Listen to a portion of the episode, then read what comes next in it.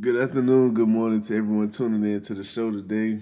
I'm your host, Tavares Wilson. As you all know by now, I get the last word. and uh, let me stop being a little extra, but you know, let's get right into it, guys. I'm, i want to get started. First and foremost, this episode, I wanted to begin by speaking on NBA news, and I want to bring up the Lakers. And specifically, I want to talk about LeBron James and his movement and his change to the five position for the Lakers. And to be frank with you guys, to be honest with you guys, it's been working. I'm not saying that they are looking otherworldly as a team, as a whole, but him playing the five for them is extremely helpful at this moment. Because for first and foremost, his numbers over the last three games are insane. I mean, excluding tonight's game that occurred against the Timberwolves, which they did win, by the way, the final score was 108 to 103. LeBron is averaging 37 and a half points basically at center with 12 and a half rebounds almost and two blocks per game. He is balling right now. And I want everyone to keep in mind this they're doing this without Anthony Davis, who again I have said before has been disappointing this season. But at the end of the day, AD is still a top five talent in this league. He can be a top five player if he can piece it together. I believe Russell Westbrook is getting too much blame. Even though he has not been great the entire season, I think he's getting far too much blame for what's been going on with the Lakers. A lot of that has a lot to do with AD's inconsistency. LeBron in and out of the lineup, the inconsistency in the lineups that they're playing with, things of that nature. So a lot of that falls on other players and coaching. But Westbrook does has to be better. I'm not making any excuses for him. He has to be better as well. But back to the Lakers making this adjustment, it's been helpful. Their defensive rating has gone up. Their defensive, excuse me, their defensive rating has gone up, and their defending ability, defensive abilities, excuse me, has been better because they're better at switching. They're not getting stuck in pick and roll situations with big men who can't guard on the perimeter, like with a Dwight Howard or a DeAndre Jordan. You know, they're better in that in that circumstance, in that situations. Even though LeBron can't bang with the bigger and more lethal scorers in the league at center, he holds his own just as well as those other guys. I know, you know, some people are to say he's not a legitimate starter center. He can't play that position naturally throughout the season and hope to make a finals run. I can agree to that to an extent. I but I do believe there can be stretches throughout the season and in the playoffs, if it does come to that, that he can do that. I truly do believe that. Now to move on, another NBA news. Ladies and gentlemen, Chicago Bulls are legit. And this offseason, I graded them as the winners of the offseason. And I didn't think it was close. I thought these guys got significantly better. You know, adding DeMar DeRozan, an all-star, adding Lonzo Ball, who I believe is one of the better two-way players in the league, period. Just not two-way guards. He's one of the better 3 and D guys. I've always been a Zach LaVine guy. I've always questioned whether or not are people sure that he's not better than Jayson Tatum. And this year he looks better. I mean, he's giving you another 50, 40, almost 90 season. I love what I'm seeing out of Zach LaVine. I'm but I love what I'm seeing out of this team, period. They play as a cohesive unit. They're way better defensively than I thought they were going to be. They're not juggernauts on that end, but they're good enough and they're putting up points like I thought they could have. And DeMar DeRozan deserves some kind of consideration for MVP talks. Because at this point, he's been lights out. I still believe Zach LaVine is the best player on that team. But DeMar DeRozan is making a very, very good case to be the best player of the Bulls right now. And actually being the best player in the East as we speak. And no disrespect to Kevin Durant at all, but in terms of who is hot right now, who is playing better right now, it's not a crazy argument to say that DeMar DeRozan is playing better right now. Being the fact that the Bulls just became the number one seed in the East, the the Nets dropped the game to a PG list Clipper team. Not far fetched to say. Now, with all that being said, I want to say this as well. I'm still not fully sure about them making the finals and actually beating anyone in the to get to the finals because I still have to see DeMar DeRozan perform his way in the playoffs. He has had multiple meltdowns in the playoffs, and most notably against the Cavaliers with LeBron James. He also did not play significantly better when he was with the Spurs in the series against the Nuggets. He just didn't look well. He he shot terribly from the field those games. In order for people to believe the Bulls are legitimate and they can go, he has to be better in the bigger moments. He cannot shy away from them and he cannot let the moment get bigger than him. He has to be better. I he, I know he has the talent to be it. He just has to show it. Another news around the league, as we all know, Kyrie Irving will make his return. And honestly, I'm shocked that the Nets are, excuse me, I am shocked that the Nets are allowing him to play, especially after the stance they took against him playing. But he will be playing in away games. They will allow him to practice with the team as well. So this is a win for Kyrie Irving. I just don't like the fact that that other players around the league had to get vaccinated when they're letting, you know, Kyrie slide by not getting vaccinated and he could still play with the team. Of course, he's still in his beliefs, which I'm not against at all. But I just don't like the fact that he is getting a pass essentially when other guys was forced into it and ultimately had received it. I think that's kind of unfair. Now, with that being said, it's not really too much in NBA news that I'm too railed up about. What I'm more concerned about talking about is this next topic, and I want to get straight into it after this. All right, guys, I'm back. I had to take a little break. My apologies. Had to clear my throat. Still a little bit under the weather, but I want to get into the NFL, and I want to speak about the Miami Dolphins, and more particularly, I want to speak about Tua Tagovailoa. Guys, it's time we tell the truth about Tua and what he is. Tua is not the guy.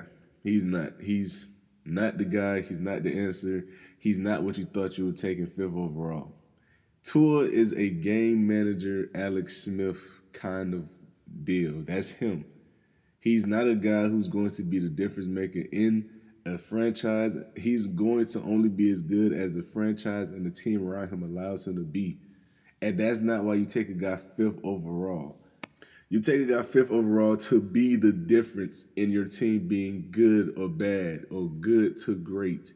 You know, take a guy to have to depend on everything else around him situationally to be perfect in order for him to even look good. And I've always said if a if a guy needs everything around him to be perfect at quarterback to look good, he's not the guy. And that's what Tua is. And I simply don't know if he can become anything more because his skill set as a player, as from a physical skill set, is extremely limited. He doesn't have the strongest arm.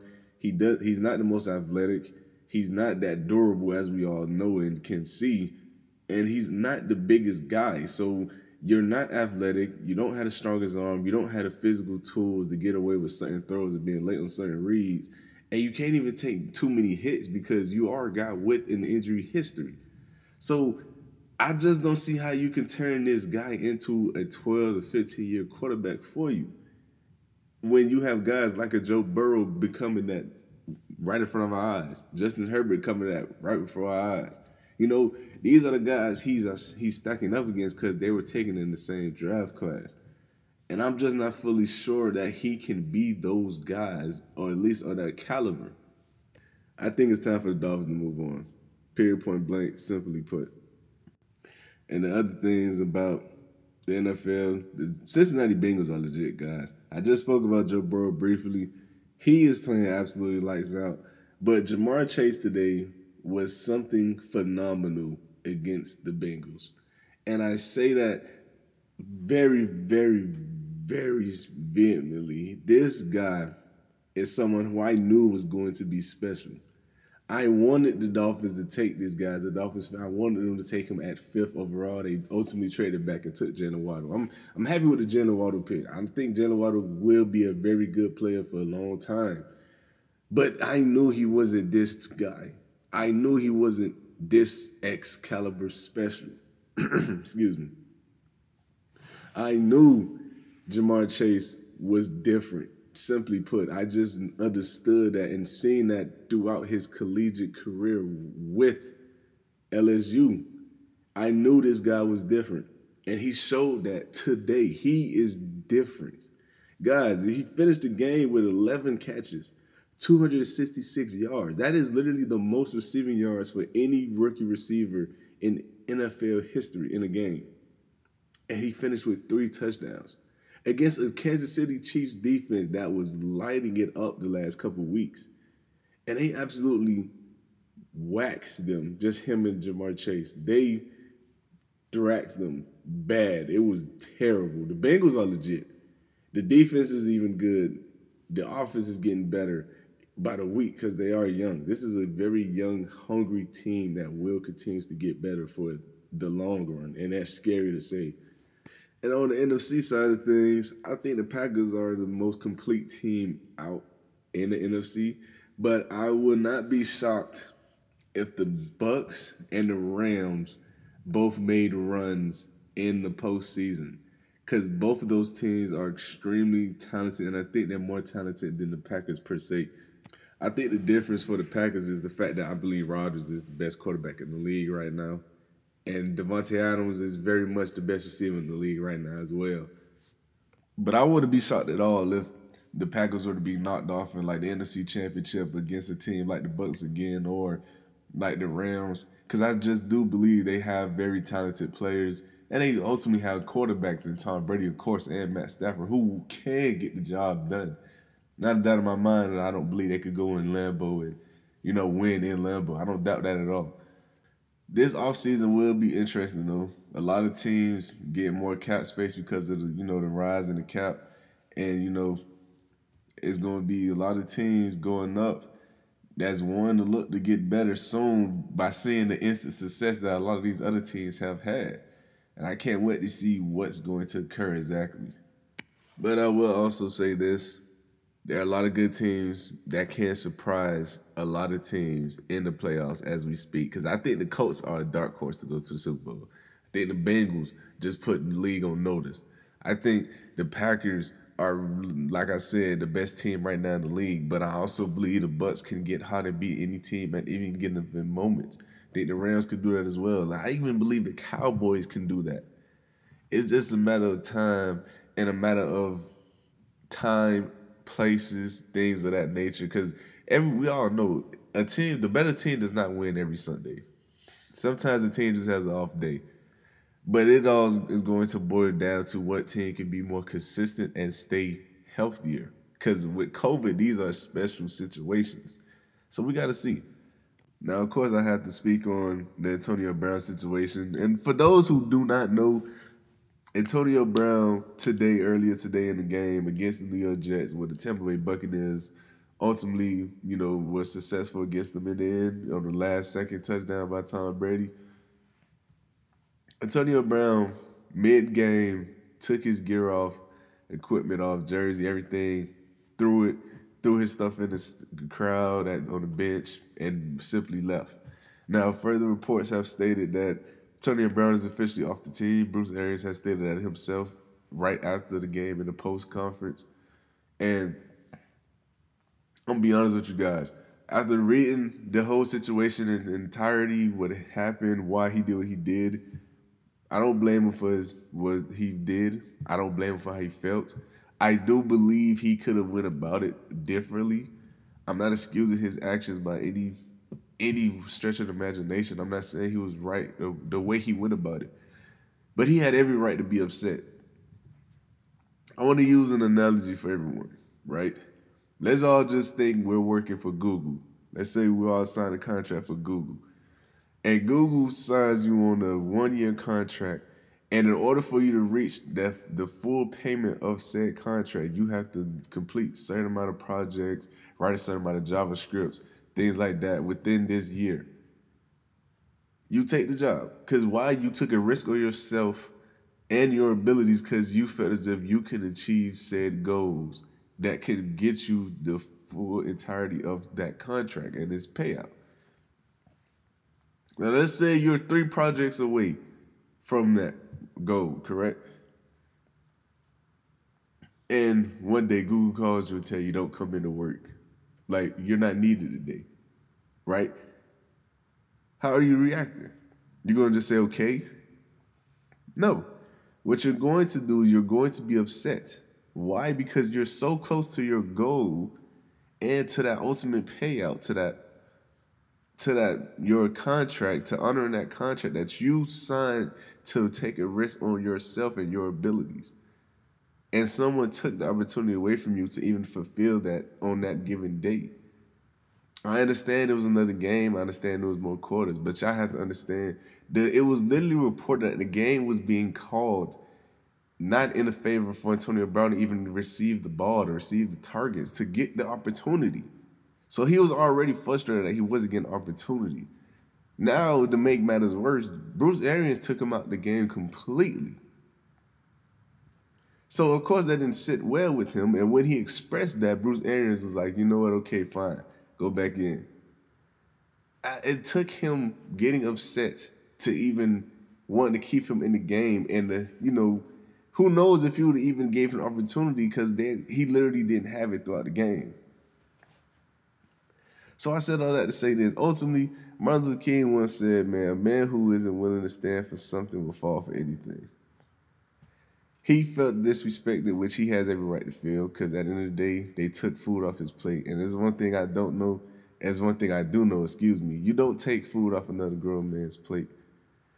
Everyone is going to say it was another game to be played. Everyone's going to say he had the vaccine issue he missed games. He could have been reached his goal. All this, this and the third. All that can be true as long as, along with the fact that he was disrespected in terms of them blackballing him. This is not the first time this has happened to players. This has happened to Victor Cruz. This happened to I forgot his first name, but I remember his last name. I seen it earlier. Claiborne, who played for the Falcons, who was literally on the sideline crying because he failed to achieve his incentive goal. This happens to multiple players. Again, I cannot tell Antonio Brown he is wrong for feeling disrespected because I understand. I can't say I don't agree with his actions, and I think could have went about it more in a professional manner. But I can't sit here and say he's wrong for getting upset. How can I say that? When he literally had the opportunity to achieve his goal of his contract and they took that from him. Yes, I know he walked out. Yes, I know it was another week to play.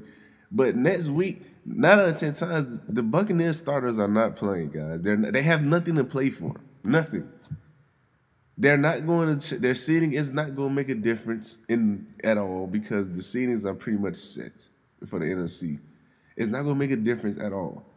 So why are they going to play the starters?